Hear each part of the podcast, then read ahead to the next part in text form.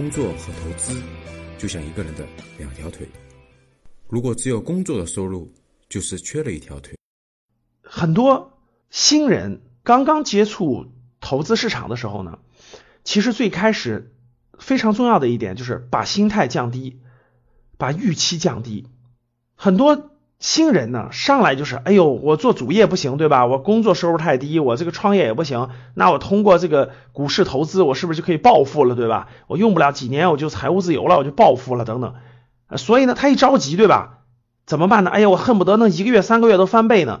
你看见别人蹭蹭蹭的，对吧？所以呢，就开始进入这种啊所谓的炒股了，就进入了这种短线炒股等等的。那最后的这个结局不用说了，各位啊，都是亏钱的。其实各位，投资没有暴富，投资也是慢慢变富的，跟我们的主业、跟我们大家做的实业、跟大家一起的更持一点点的创业，其实是一样的。各位，没有暴富，都是一点一点变化的，就跟我们种庄稼一样的道理。春天把庄稼种的地里，对吧？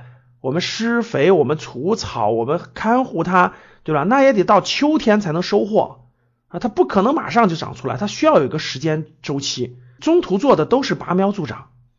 比如说，我们看一个孩子，我们一个孩子从零岁到三岁，对吧？到六岁，他都得走过那个周期。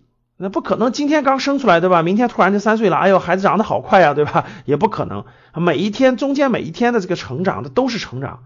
同样道理，各位，我们投资投的是什么？我们投的是公司，公司是由几百人、几千人、几万人组成的一个组织，他们的成长也是需要技术的创新，对吧？组织的创新、文化的创新，也是需要一步一步去变革的。所以大家必须深刻的理解一点：公司给大家创造价值，跟你养了孩子、跟你种了粮食是一样的，它是慢慢变富的，是一点一点变富的。那很多人可能问了，那老师，那他这个也那么慢，对吧？那为什么那个投资有很多的这个价值呢？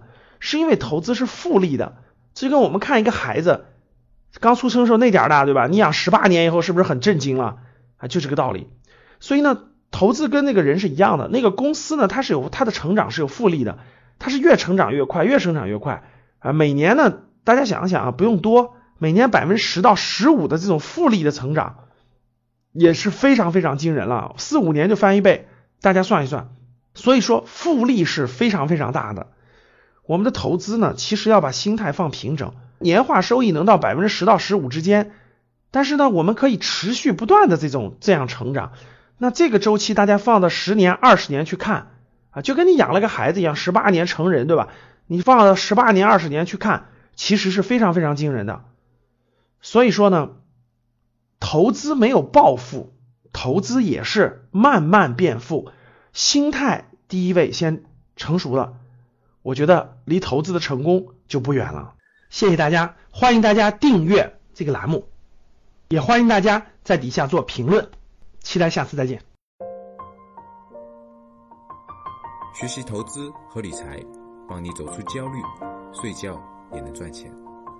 听完很多节目后，还是困惑。不知道理财投资怎么入手？